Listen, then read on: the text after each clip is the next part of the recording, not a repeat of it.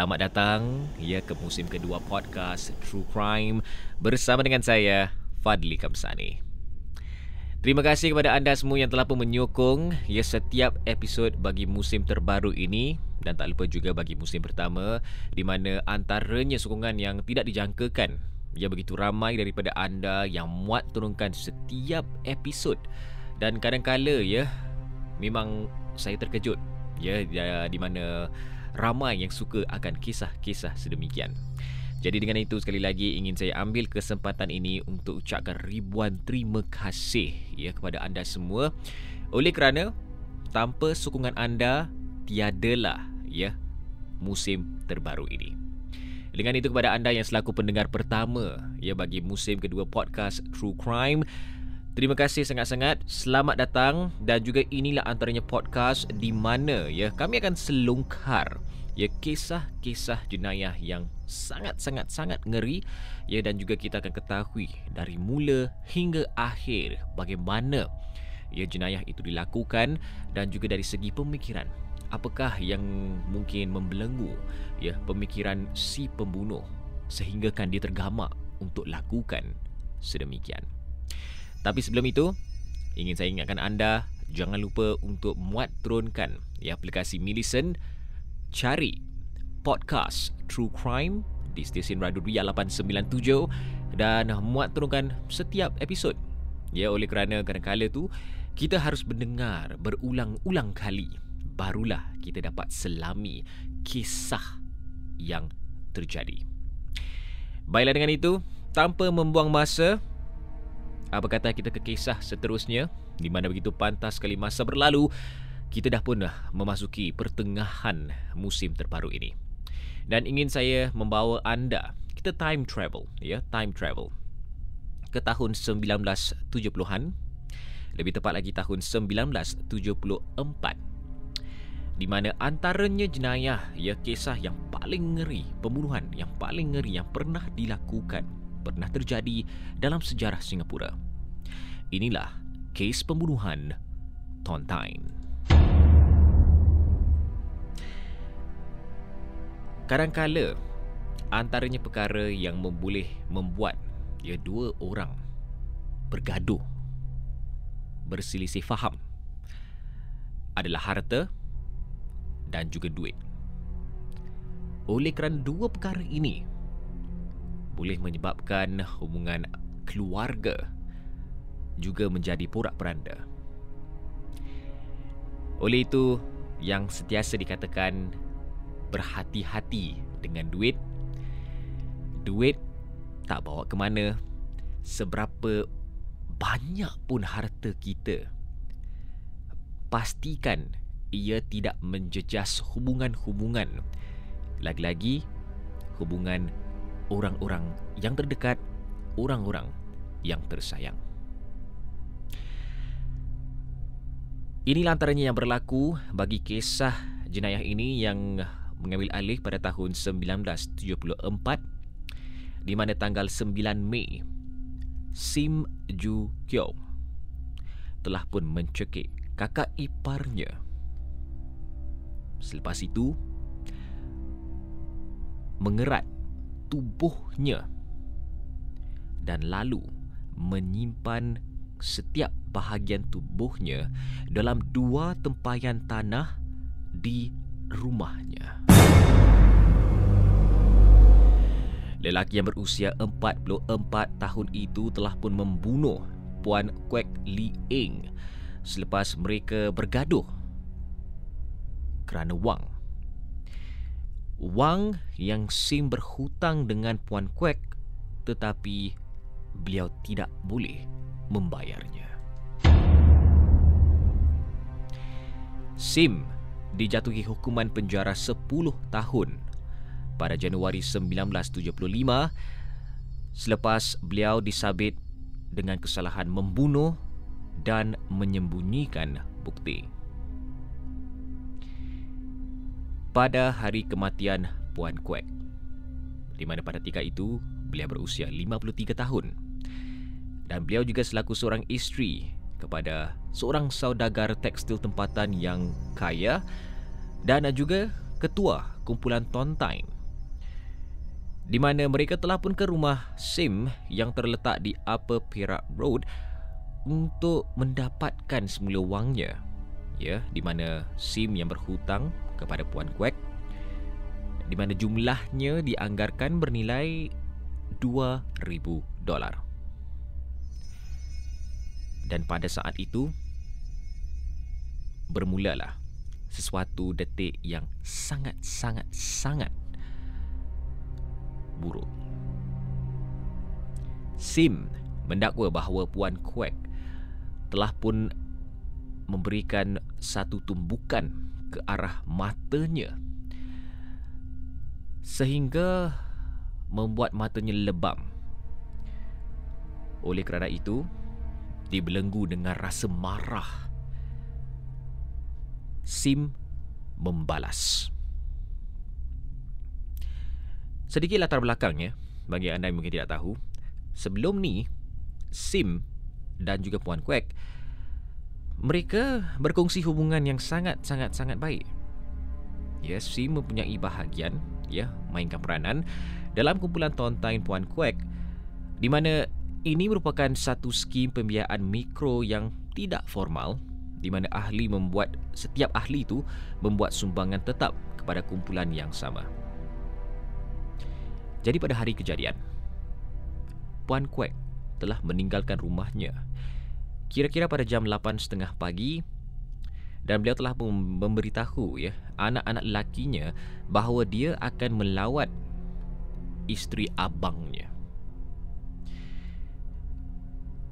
Fast forward ya. Apabila dia tidak pulang ke rumah pada malam itu dan keluarga Puan Kwek dah pun keluar mencari tetapi akhirnya tidak dapat menjumpanya. Mereka turut rasa bimbang dan lalu membuat laporan di Balai Polis Paya Lebar. Dan Puan Kwek pada ketika itu diklasifikasikan sebagai orang hilang. Seterusnya merupakan adegan yang sangat sangat sangat sangat sangat menyedihkan. Dua hari kemudian. Penemuan yang sangat mengejutkan di mana kaki kaki yang dikerat ditetak dari lutut dijumpa di dalam tandas berhampiran sebuah masjid di Al-Junaid.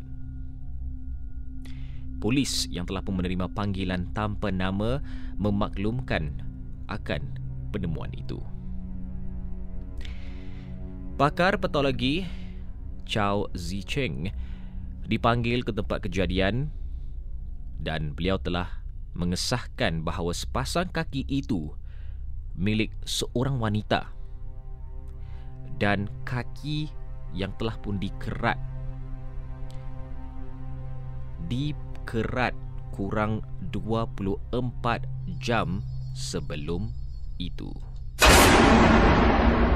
Hmm. Anda bayangkan menerima berita sedemikian hingga kini masih belum lagi disahkan sama ada kaki ini milik Puan Kwek ataupun tidak. Mereka masih tidak tahu ya. Polis sedang menyiasat hanya pakar patologi yang telah pun sahkan akan bila masa ataupun waktu kaki itu dikerat. Baik, sekali lagi kepada anda yang mungkin selaku yang pertama untuk mendengar podcast True Crime ini, ingin saya ucapkan ribuan terima kasih dan jangan lupa untuk like dan juga follow dan juga share akan podcast True Crime ini. Kita teruskan mari. Sim telah pun menggunakan pencincang daging dan beliau telah pun mencekik Puan Kwek dalam usaha terdesak untuk menyingkirkan, menghapuskan mayat itu. Dan ini yang membuat saya lagi ha Kadang-kadang kita akan bertanya di manakah idea kenapa si pembunuh ya tergamak untuk lakukan sedemikian dan juga dari mana datangnya idea tersebut. Okey, di sini ingin saya beritahu anda. Sim apabila disoal tanya, di soal siasat telah pun mendapat idea itu daripada melihat ikan yang dicincang di pasar.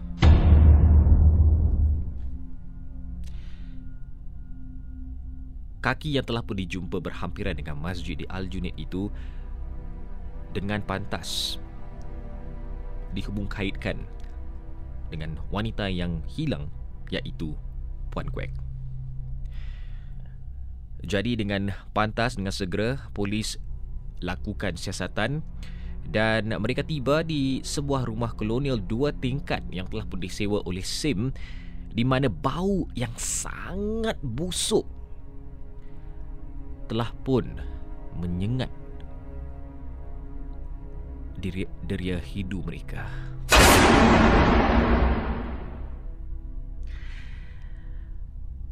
Alangkah terkejutnya lagi. Bukan hanya bau sahaja ya. Tetapi mereka apabila ke atas masuk akan ke dalam rumah mereka menjumpai bahagian atas tubuh badan puan Kwek dibalut dengan beg plastik dari kedai seberaneka terkenal ketika itu. Dan ianya telah pun diletakkan dalam sebuah tempat yang mungkin ramai tidak fikir akan diletakkan di sana iaitu sebuah balang tanah besar yang terletak di tingkat bawah bukan saja itu tetapi mereka juga menemui satu lagi balang di tingkat atas berhampiran dapur. Dan di dalamnya terdapat satu lagi beg serupa yang mengandungi bahagian bawah tubuh badan Puan Kwek. Polis kemudiannya bersusah payah mencari bahagian-bahagian tubuh Puan Kwek yang masih ada. Satu rumah mereka geledah ya. Sejurus sebelum pencarian hampir dihentikan ya pada hari itu, mereka juga telah pun menerima laporan bahawa ada kesan bau yang kurang elok berhampiran tebing Sungai Kalang di mana sebuah bungkusan ditemui. Dan what are the odds? Mereka lalu sekumpulan pihak polis ke tempat tersebut iaitu tebing Sungai Kalang dan sekali lagi alangkah terkejutnya apabila mereka temui bungkusan itu mengandungi kepala dan lengan Puan Kwek.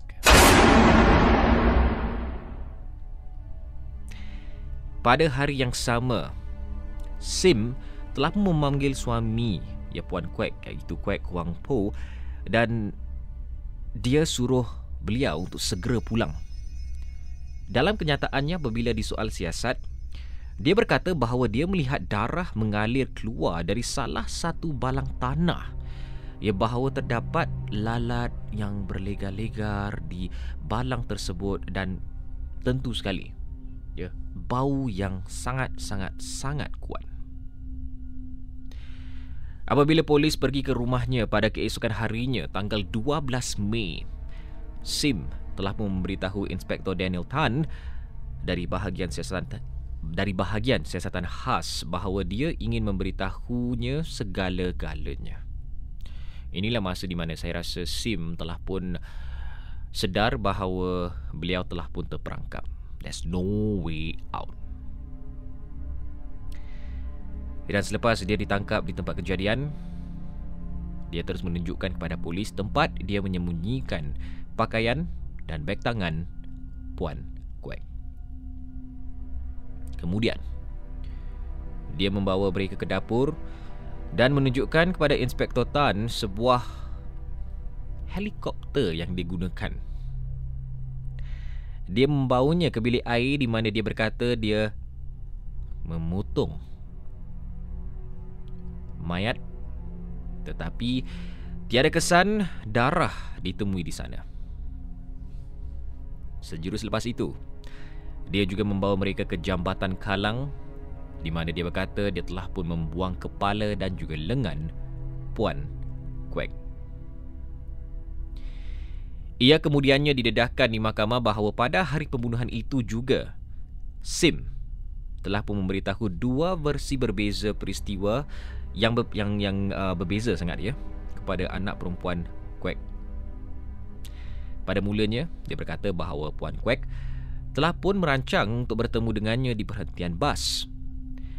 Di mana mereka berdua akan bertemu dengan seorang yang lain, ya, seorang ketiga untuk menyelesaikan masalah wang mereka.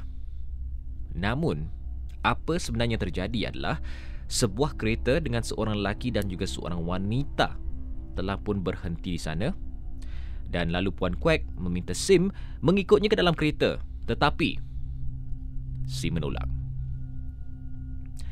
Kemudian dia berkata bahawa Puan Kwek telah pergi ke rumahnya bersama pasangan beliau. Di sana, pasangan itu dan juga Puan Kwek bergaduh kerana masalah wang. Hmm. Inilah antaranya masa di mana beliau cuba untuk berdalih. Ya, ini masih lagi di dalam proses merancang. Ya, proses ataupun peringkat sebelum pembunuhan itu terjadi. Sim mendakwa lelaki itu kemudian menetap Puan Kwek dengan pisau dan menumbuk mata Sim apabila Sim cuba untuk membantu. Dia berlari keluar dari rumahnya dan apabila dia kembali, tiada sesiapa di sana. Pada hari itu juga, 9 Mei ya, Sim dipanggil untuk temu bual saksi dengan Inspektor Tan apabila ternyata destinasi terakhir Puan Kwek ialah rumah Sim. Semasa dia ditemu bual anak perempuannya yang duduk di luar pejabat temu duga, anak perempuannya telah pun mendengar Sim memberitahu polis versi yang berbeza. Dengan itu, dia mencelah dan lalu memberitahu Sim bahawa beritahu perkara yang sebenar. Inspektor Tan kemudian mengikut Sim ke rumah tetapi tidak mengesan sebarang bau busuk ataupun menemui sebarang petunjuk ya pada ketika itu. Jadi apabila ditemu ramah beberapa tahun kemudian pada tahun 2005 Puan Kwek anak Puan Kwek ya di mana seorang peguam semasa ulang tahun kematian ibu saya kami akan bercakap tentang apa yang telah terjadi dan kami akan menangis bersama. Tetapi ia adalah sesuatu yang berlaku 30 tahun yang lalu dan saya tidak tak nak lagi mengungkit akan perkara ini lagi kerana takut mencederakan ayah saya. Jadi di sini bagi anda yang mungkin uh, telah bersama dengan saya, saya rasa dah pun jelas ya akan apakah tujuan di sebalik pembunuhan itu di mana masalah wang yang tidak dapat diselesaikan dan apabila dibelenggu dengan perasaan marah ni kadang-kala we're only human kita boleh kawal sebanyak mungkin tetapi kalau kita terlalu give in kepada emosi kita mungkin inilah antaranya perkara yang berlaku apabila anda tidak dapat kawal diri anda sendiri. Jadi di sini ingin saya kongsi bersama dengan anda ya bagi anda yang kita tanya apakah ya skim Tontine ini? Bagaimana ia berfungsi? Jadi akarnya ya pada mulanya ya ia mula pada abad ke-17 ya dan ia merupakan sebuah gabungan annuity kumpulan dan loteri. Ya setiap pelanggan membayar sejumlah wang ke dalam kumpulan pelaburan dan kemudian menerima dividen tahunan. Jadi di sini apabila pelanggan itu meninggal dunia, saham mereka pergi ke ahli skim yang lain secara tak langsung meningkatkan pembayaran tahunan. Dan skim ini akan berakhir ya apabila setiap ahli meninggal dunia. Dan dalam setengah kes, keseluruhan dana pergi kepada mangsa yang terakhir yang menerangkan perbandingan dengan loteri. Ya, saya tidak tahu sama ada ia masih lagi wujud ke tidak tetapi inilah antaranya perkara yang berlaku. Jadi dengan itu di sini ingin saya kongsi bersama dengan anda di timeline ya akan bila pembunuhan ini berlaku secara ringkas untuk anda memberikan gambaran ya tentang kes pembunuhan yang sangat-sangat sangat ngeri ini. 9 Mei 1974. Sim Ju Kiao telah pun mencekik dan pun memotong mengirat kakak iparnya Puan Kwek Li Eng. Dia lalu membuang kepala dan juga tangannya yang dibalut dengan plastik ke dalam sungai Kalang dan meninggalkan bahagian kakinya di tapak berhampiran masjid di Al-Junid dan menyimpan bahagian-bahagian tubuh badannya di dalam tempayan tanah di rumah beliau. 11 Mei 1974. Polis mendapat panggilan melaporkan mengenai sepasang kaki yang ditemui di dalam tandas di Jalan Al-Junid.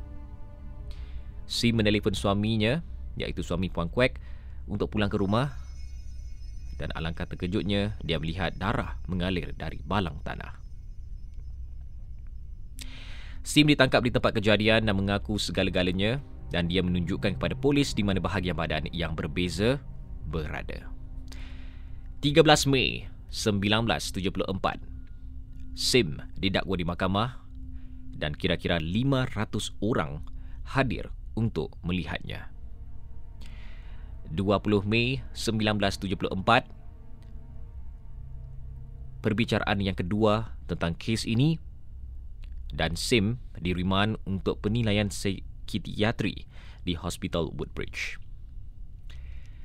30 Julai 1974 Siasatan awal dua hari diadakan Beliau komited untuk menghadapi perbicaraan pada penghujungnya Dan pada tahun 1975 Tanggal 27 Januari Sim disabit atas kesalahan membunuh dan menyembunyikan bukti dan dipenjarakan. Baiklah dengan itu akhirnya sudah kisah bagi episod kali ini iaitu sebuah kes pembunuhan yang orang kata tu berpunca daripada harta, duit dan kadang-kala tu sebagaimana yang dikatakan ramai ia boleh menjejas sebuah ataupun satu hubungan. And yes, kepada anda yang telah pun menyokong mendengar bersama dengan saya hingga ke saat ini, thank you so much. Terima kasih sangat-sangat yang tak terhingga. Dan um, lagi sekali jangan lupa untuk like, share dan juga muat turunkan setiap episod bagi podcast True Crime ini. Ya begitu patah sekali masa berlalu, dah pun ya kita memasuki musim kedua, dah pun kita memasuki episod yang kelima. Jadi apakah episod seterusnya? Kalau anda ingin tahu, pastikan anda bersama dengan saya dalam episod seterusnya of True Crime.